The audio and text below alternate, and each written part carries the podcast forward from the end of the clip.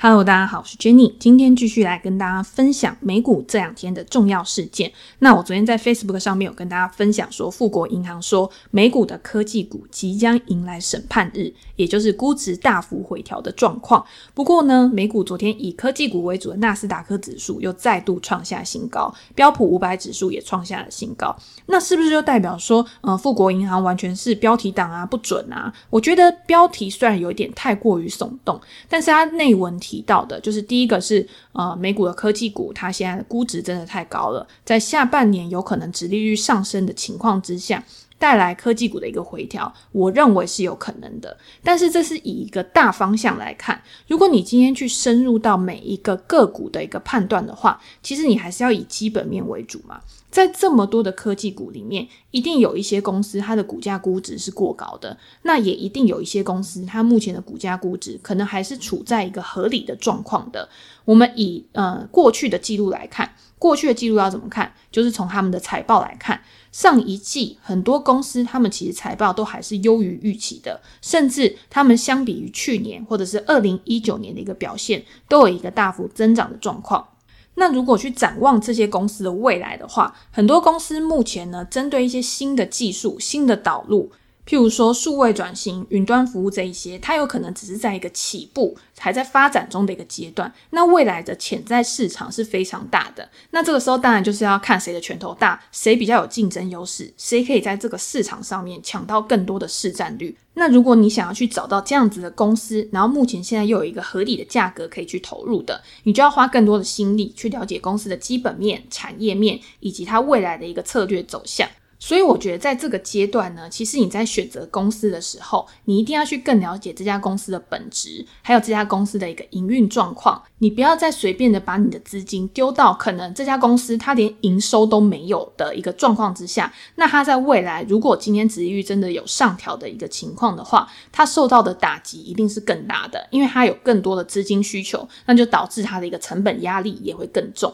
那因为下一季的财报季又即将要来了嘛，到时候如果有一些比较重要的公司或者是表现特别好的公司，我也会在 Podcast 或者是脸书或者是我的专栏跟大家做一个比较及时的说明跟介绍。那我们回到昨天的盘面，昨天的苹果股价在收盘的时候也创下新高，近期科技股巨头表现都非常的好。在亚马逊的股价创下新高之后，所谓的美股四骑士，脸书、Google、Amazon 然后 Apple 是最后一家股价收盘创下新高的公司。那我昨天也有分享说亚马逊的股价为什么在前一天表现得这么强势，主要的原因应该还是因为美国国防部的云端订单，在2019年的时候是微软去独得这个订单嘛，那个时候其实亚马逊 Bezos 就很不高兴，他认为说是因为川普讨厌 Bezos 所以才把这个订单呢交给微软。但是因为现在的云端运算的需求可能有提升，然后他希望可以有更多的厂商去招标，那呼声最高的亚马逊当然就是一个利多上涨的一个反应。在前一天亚马逊的收盘上涨了 4.7%， 其实对于大型全职股来说是一个非常大的涨幅。那亚马逊的股价在之前整理了很久，我在之前的集数呢跟我的订阅专栏里面都有对亚马逊这间公司做了还蛮多的介绍，包括我认为亚马逊到底会不会创新高，它的理由是什么，我都有就我自己的想法去做一个分享。除了电商零售 AWS 之外呢，亚马逊持续开拓很多新的领域，像他最近还并购了 MGM， 然后希望可以拓展他的一个媒体事业。那在过去这一段时间呢，亚马逊的广告收入其实也是市场上面关注的焦点，都有可能成为这家公司未来的一个成长助力。所以在之前呢，亚马逊有一阵子涨了很多，但是后来就一直在盘整的一个阶段，然后股价也慢慢的跟年线越来越靠近的时候，其实我都觉得是一个很不错的进场位置。那为什么大型的全职股我都会跟大家讲说年限其实是一个很重要的参考指标，像你去看如果近期的 Shopify 它也是上涨很多，但是它之前靠近年限的时候，其实你有没有注意到，然后你有没有去买进这家公司，然后跟着这家公司未来的一个成长然后去获利。或者是像 Apple 它之前也是靠近年线，然后它最近才有一个比较明显的一个涨势，那你有没有办法去抓到，就是你有没有办法在这些大型全职股它还是具有一个竞争优势一个长期展望的当下，在它股价进行横盘整理的时候，你去买入这家公司的股票。那像 NVIDIA 其实也是一个很好的例子。像 Adobe 最近的股价表现也很强势，那它其实我都是运用相同的一个进场依据来做一个判断，加上这些公司的基本面本来就是走一个很好然后一个成长的一个步调，所以你在股价表现平淡的时候去进场，其实都是相对安全的一个位置。那跟亚马逊一样， Apple 也是在盘整了很久之后然后创下新高。 Apple 公司从去年12月以来，它的股价上涨了大概 9% 左右，所以你去看它这一段时间的表现其实是弱于标普500指数的。标普500指数从去年12月以来大概是 16% 左右。那它为什么股价突然开始有一个发动，我觉得跟市场预期说它9月 iPhone 13可能要开始发表，那本来就是一个会激励股价的因素。那下一季的财报在7月底的时候也会公布，那会不会维持一个跟之前一样有一个优于预期的一个好的表现，也是市场很期待的一块。那在昨天创高之后呢， Apple 的股价现在大概是142美元一股，市值突破 2.4 兆美元，真的是一个还蛮可怕的一个数字。那当然也有很多分析师去对 Apple 这家公司做了很多的分析啊、调查，然后去发表他们自己的一个报告。就有分析师去表示说，目前 Apple 的手机 iPhone 12的需求也还是很强，所以它的生产订单其实是一直在持续增加的。前几季呢，如果大家有看财报的话，像 Mac、iPad 的这些需求都因为大家居家上班、居家工作的关系，所以开始有一个明显的涨势。先来回顾一下上一季 Apple 公司的一个财报表现。 iPhone 的收入呢成长了 66%， 其实之前大家都一直觉得说 iPhone 好像就是一直营收趋缓啊，然后卖的没有那么好，结果在上一季呢，可能我觉得也是因为疫情的关系啦，所以它成长的幅度非常大， 66% 其实是一个蛮高的一个数字。服务收入呢年成长了 27%， Mac 跟 iPad 呢都是成长了 70%以上。那在不同的地区、不同的市场，像中国的营收就成长了 88%， 美国成长了 35%， 日本成长了 49%， 所以都是呈现一个蛮漂亮的数字嘛。唯一美中不足的就是公司因为它本来就是属于比较保守的，所以它没有给出下一季的营收指引，那也让下一季的财报呢更有期待性，然后也是可能驱动股价继续上涨的一个很重要的一个指标。那大家就可以在7月底的时候再去关注一下 Apple 的财报。那在财报季还没有展开之前呢，其实大家还是比较关注的就是总体经济链的消息，包括像经济数据啊，还有联准会的会议纪要。昨天呢有公布了联准会6月的会议纪要，我们在这篇 podcast 呢就来跟大家分享一下就是会议纪要的重点，然后跟近期市场数据的一些重点。那第一个呢就是 ISM 服务业指数出来，其实这个数据出来呢又让市场有很多的杂音，因为服务业指数不如预期，原本预期呢是 63.5， 但是实际出来呢只有 60.1， 比上个月的64呢也要下滑了，所以市场就会认为说是不是因为去年低基期的关系，上半年景气非常好，进到下半年之后呢会不会开始有一个景气趋缓的一个疑虑。那这个数字呢其实再搭配上上个礼拜的非农失业率从 5.8% 到 5.9%， 所以大家对于这个不确定性呢又开始有一个比较恐慌的一个情绪。那我自己会觉得说其实很多数据都是要综合在一起看的，如果你去看一些细项啊，或者是你把数据综合在一起看的话，你会发现趋势并没有一个太大的改变或者是反转。那失业率的上升我们已经有提到，就是因为很多人他可能离职然后去找新的工作，也会被包含在失业率里面，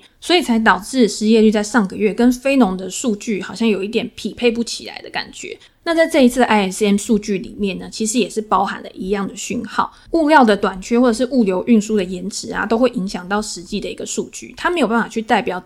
整体景气的衰退。如果你去看像新订单啊、生产啊、库存这些数字，其实也都是走在一个还 OK 的一个趋势上面，所以我自己是觉得不用太快去担心。另外昨天晚上也有公布一个美国非农空缺自主离职招聘数的一个这个数据，那你可以看到呢职缺大概增加了16000个，不过自主离职跟招聘数呢都有一个下滑的现象，那你就可以知道现在的劳动力其实还是一个比较吃紧的一个状况，缺工啊，跟我们刚刚讲的就是很多人他想要去找更好的工作，所以他离职然后去找一个可能薪水更高然后的工作，所以才导致这个失业率上升。那预期薪资在这样的情况之下呢，未来我觉得也有可能会再持续的去上升。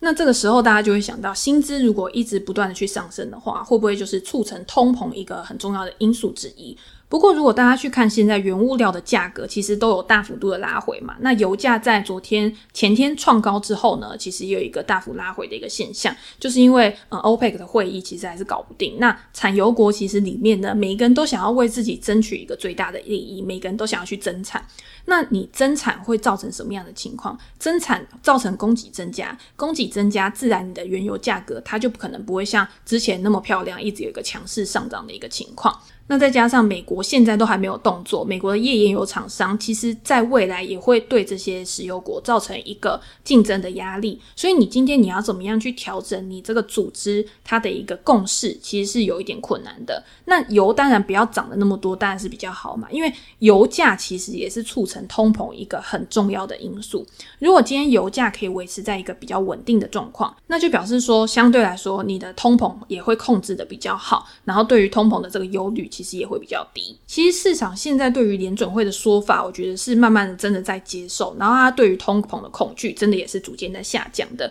那有趣的是我看到一个报道，他就有去用Google Trend 的方式，然后去搜寻大家对于通货膨胀的这个热度，其实跟5月比起来真的有一个大幅下滑，他说跟5月中好像下滑了大概 80%，那你就会知道其实大家对于通膨的这个预期降温了之后呢，自然而然对于这个市场股市的一个偏好度也会增加。那我们也可以看到最近国债收益率的一个下滑，那也表示说市场可能在这些数据啊，或者是对于这个未来这个景气预期都是一个比较平淡的一个反应，所以导致国债收益率呢有一个明显的一个下降，目前大概就是维持在 1.3% 左右。那我也觉得说国债收益率其实它影响的因素也有很多，你不见得只是因为市场上面对于未来景气的预期，还包括像供需的因素，还有包括像很多避险基金他们在操作上面的一些因素，那我这边就不再去细讲。那我觉得大家可以去观察这个殖利率的一个变化，然后来作为一个参考的指标。回到昨天晚上最重要的事情，就是联准会的会议纪要。在上一次就是利率决议之后呢，其实市场有动荡了一阵子，但是之后马上就是重拾涨势，然后现在也是持续的在创高了嘛。那可是大家都会知道联准会好像有一点转阴的一个倾向，然后变得比较想要去做一个提早紧缩的动作，甚至在2023年的时候呢有可能会升息2次。所以这一次的会议纪要呢，大家就很想要一个明确的讯息，对于缩减购债呢是不是有什么进一步的看法，还是它会维持宽松，还是它会有什么其他的一些变化。那这一次的会议纪要呢，其实有部分的联准会官员他就有期望说可以更早的开始去减少债券购买，但是也有其他的官员会认为说你应该还是要耐心等到整体的一个经济环境这个情况，不管是就业市场或者是物价的上涨，供应链的问题，这些都有可能只是一个暂时性的因素而已，你如果太早的开始采取行动的话，有可能其实是会对整个市场造成一个负面的影响的。所以目前联准会它还是一样维持宽松的一个状态，它每个月就是维持1200亿的债券购买，包括800亿的国债跟400亿的贷款抵押债券嘛。之前也有声音就是出来说，现在美国的房市这么的热络，然后房价高涨，你是不是应该就是为了要去抑制这个房价的一个标速，你去先减少这个 MBS 的购买。那在这一次的会议纪要里面呢，其实大家还是倾向就是说我就是以我现有的这个速度跟规模来进行。其实在我们之前的发文或者是在 Podcast 里面有讨论到最近的一些房市的数据嘛，那你会看到其实供给其实是非常少，然后需求也是比较大，但是呢你房屋的库存去化的时间呢其实已经有延长，那就表示说其实在下半年有可能真的房市有可能会放缓，就是不会再有一个这么蓬勃发展的一个现象，大家可以去持续观察后续的一个发展。所以整体来看这一次的会议纪要呢，就是还是维持宽松嘛，在疫情还没有完全的恢复，然后不确定性还是很高的情况之下，其实他们是不会很贸然的去采取一些紧缩的行动，那就到8月 Jackson Hole 的时候，其实看会不会再有进一步的发展。所以投资人现在到底应该要怎么做，其实我觉得你就还是维持你原本的一个计划跟你原本的一个进出方式就好了。我在我这一次的专栏里面呢，其实也有跟大家分享就是我对于目前盘势的变化，然后跟一些读者的问题，因为很多读者也会有一种想法，就是觉得说现在科技股真的涨很多了，我是不是应该去卖掉手上的科技股，然后去做一些其他的资产配置，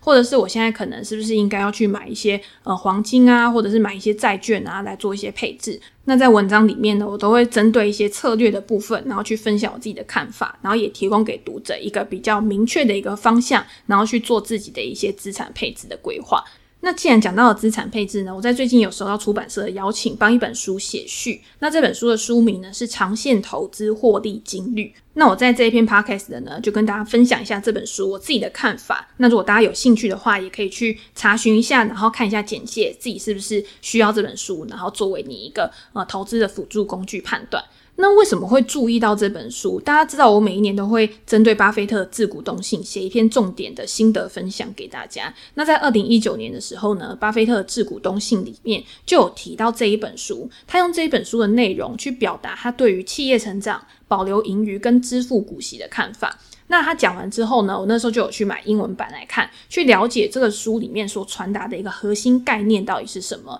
简单来说，我觉得他就是说，股票作为一个长线投资的资产是最为适合的，因为股市它的本质里面就是含有成长，所以它可以为投资人带来更多的价值创造。我们今天为什么会去投资一家公司，为什么会去买这家公司的股票，一定是希望这家公司它可以长久的营运，持续的成长，可以为我带来未来更多的一些现金流，甚至是资本利得嘛。所以你可以看到，股市长期以来呢都是呈现一个趋势向上的。那巴菲特也说不要看空美国，他认为如果你今天想要去投资的话，你可以投资指数型基金，因为你投资大盘的指数型基金其实就是跟着美国的经济成长一起去获利，你可以获取一个长期稳定的报酬。那我觉得这个也是一般的投资人很适合去采取的一个策略。那股市作为一个长期投资的一个标的是最为适合的。这个论点我相信现在不会有人出来反对，因为投资股票市场透过这个经济然后跟企业的获利来带来丰厚的报酬，这个已经不是假设，而是一个非常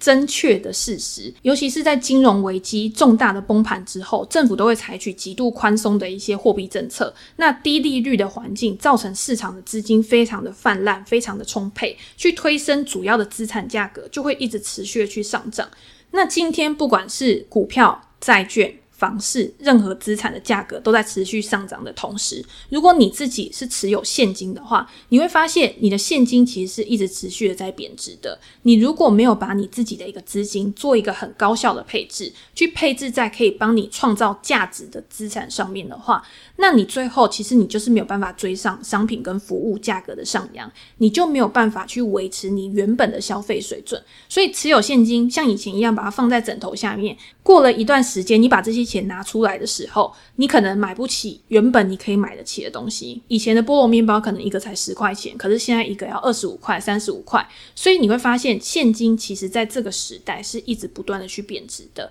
那投资到股市其实对于一般的投资人来说是最简单又易执行的方式。如果从2009年以来，标普500指数每年是帮你创造了 15% 的年化报酬，那相比于债券来说的话，债券每年是创造了 4% 的报酬，那你股票一定是优于债券的嘛。那这个是我们以绝对报酬来看，我们会觉得股票它是一个更好的一个长期投资标的。但是另外一个角度来说，如果你今天是像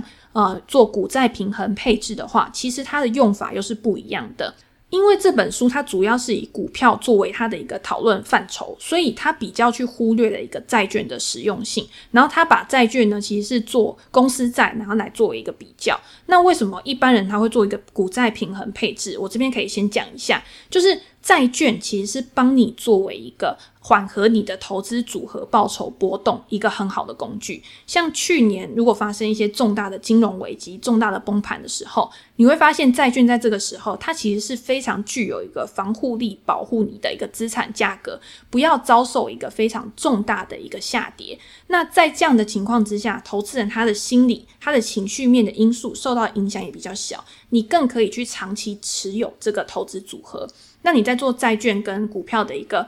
平衡配置的时候，你也要定期的去做一个再平衡，就是每年如果你是做 60-40 的比例的话，那你每年就去把它调整成 60-40 的比例。那再平衡是帮助你就是可以卖掉手上涨多的资产，把你的资金去放到涨比较少的资产上面，然后顺着均值回归的这个定律，然后帮助你可以去获取一个长期的报酬。所以这个跟我们等一下要讨论的就是公司债的部分其实是有一点不一样的。你今天如果你是单纯的以一个企业的角度，你要去买这家公司的股票还是去买这家公司的债券，其实就是一个不同的考量因素了。所以我们回到这本书，其实这本书呢，它是用了很多的案例跟数据去讨论说一家公司它的普通股跟它的债券之间的差异。因为在那个时候呢，其实很多人都会认为说投资债券是比较安全的，比较有保障的一个资产，你投资股票呢是一个比较投机性的，比较没有保障的一个方式，然后你买入了这家公司的股票之后，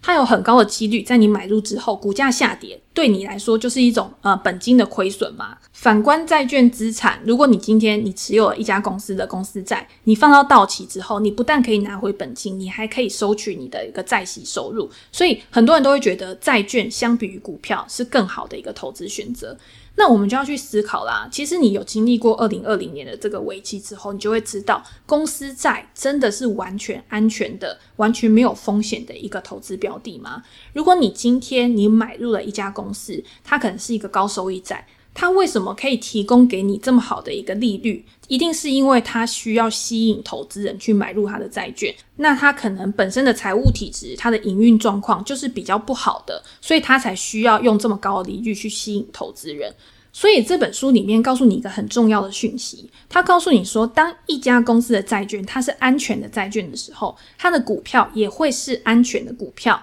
因为你今天在买入这家公司的债券或者是股票的时候，你都应该确定这家公司它的长期营运是一个正向成长的，它可以持续的有现金流入去支应它的债息跟它的股息支出。所以你去做这两者之间的投资评估的时候，其实你心里面你要设定的衡量标准其实是差不多的。那接下来你就是要去评估，你把资金放在股票上面是比较有利可图的，还是放在债券上面是比较有利可图的，在风险跟报酬，也就是我们之前讲的风险报酬比之间，然后去做出你的选择。债券呢，绝对不是一个完全没有风险的一个投资标的，因为你今天去持有债券，你还是必须要去承担通货膨胀的风险，利率上扬的风险，因为利率上升会导致债券的价格下跌。另外还有一个就是你发行债券的这家公司，它的信用状况如果改变，它如果违约的风险变高的时候，也会导致它的债券价格下跌嘛。所以很多人只是基于这家公司不会倒，它到期会还给我本金，然后我还拿到债券收益的这个假设。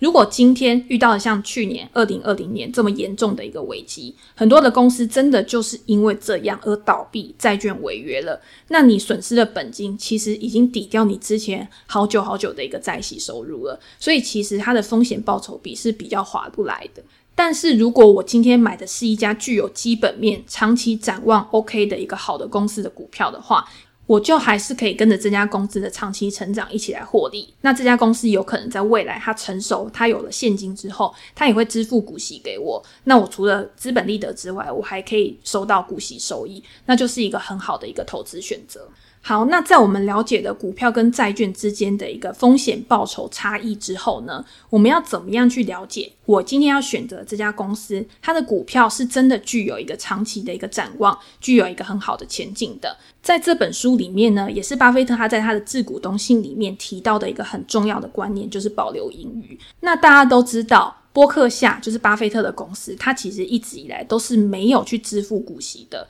他认为他可以把这些盈余拿来做一些更有效的配置，为公司跟他的股东创造更大的报酬。那一直以来呢，我觉得波克夏他也做得很好，直到最近几年，因为他的绩效可能不如大盘，所以才会开始有很多反对他的人，或者是之前的投资者，他会开始对于波克夏这间公司有一些异议。那这个时候呢，其实你的资本利得也已经有了嘛，你可以选择要不要把你的资金去配置到其他你认为更有前景的公司上面。因为我也认为你不应该用股息或者是用一些回购股票去评断说你要不要投资一家公司。如果果今天一家公司它真的能拿它的保留盈余去创造更大的成长的话，我觉得这就是公司的一个管理者他所具备的一个非常好的能力。就像亚马逊的 Bezos， 他其实也一直都没有支付股息，他也是以他的现金流最大化为他的目标，然后持续的去扩张，然后去让他的公司有一个非常好的一个成长。如果大家有去看我最近介绍的那一本 Bezos 的书《创造与漫想》的话，其实里面有讲到一个故事，就是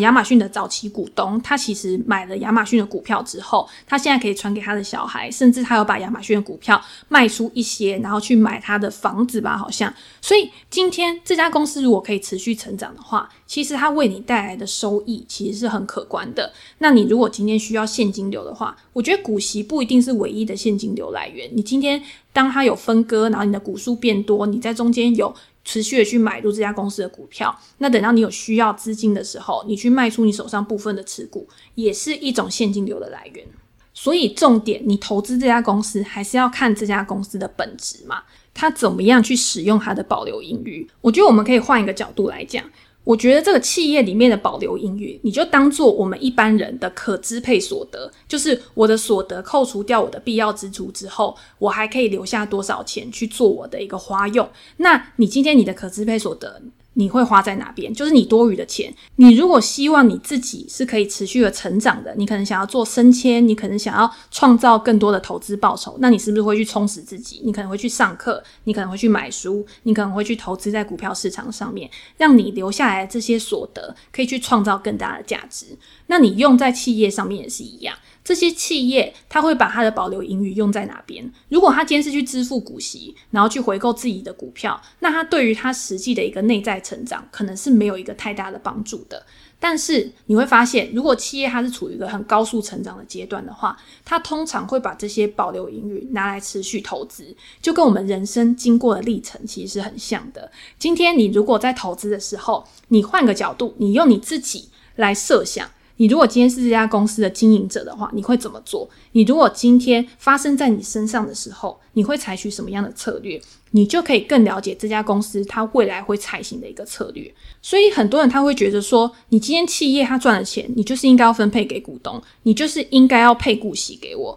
或者是回购股票。那你有没有去回忆一下，你之前买入这家公司的时候，你想要的东西是什么？你是想要买到一家成长的公司吗？那如果今天公司都把钱给股东了，那他没有资金去做一些其他的运用的时候，那这家公司还有会继续去成长吗？那可能就不会。这点呢，其实 ARK 基金的 Kathy Wood 他在接受访问的时候，他其实也有提过，他说很多公司他已经面临到一个成熟的阶段的时候，他开始做一些股息支付，开始做一些回购股票的时候，其实他就是去牺牲了他转型他未来成长的一个机会。所以这个是大家在选择投资标的的时候，你要知道你想要的东西是什么。如果今天你只是想要一个固定的股息收益来源的话，你就去找成熟型的公司，然后它的现金流是很稳定的。但是如果你今天想要是成长的公司的话，你一定要去看这家公司它把资金配在哪边，它有没有办法去创造未来的成长，这个才是一个比较好的一个思考逻辑。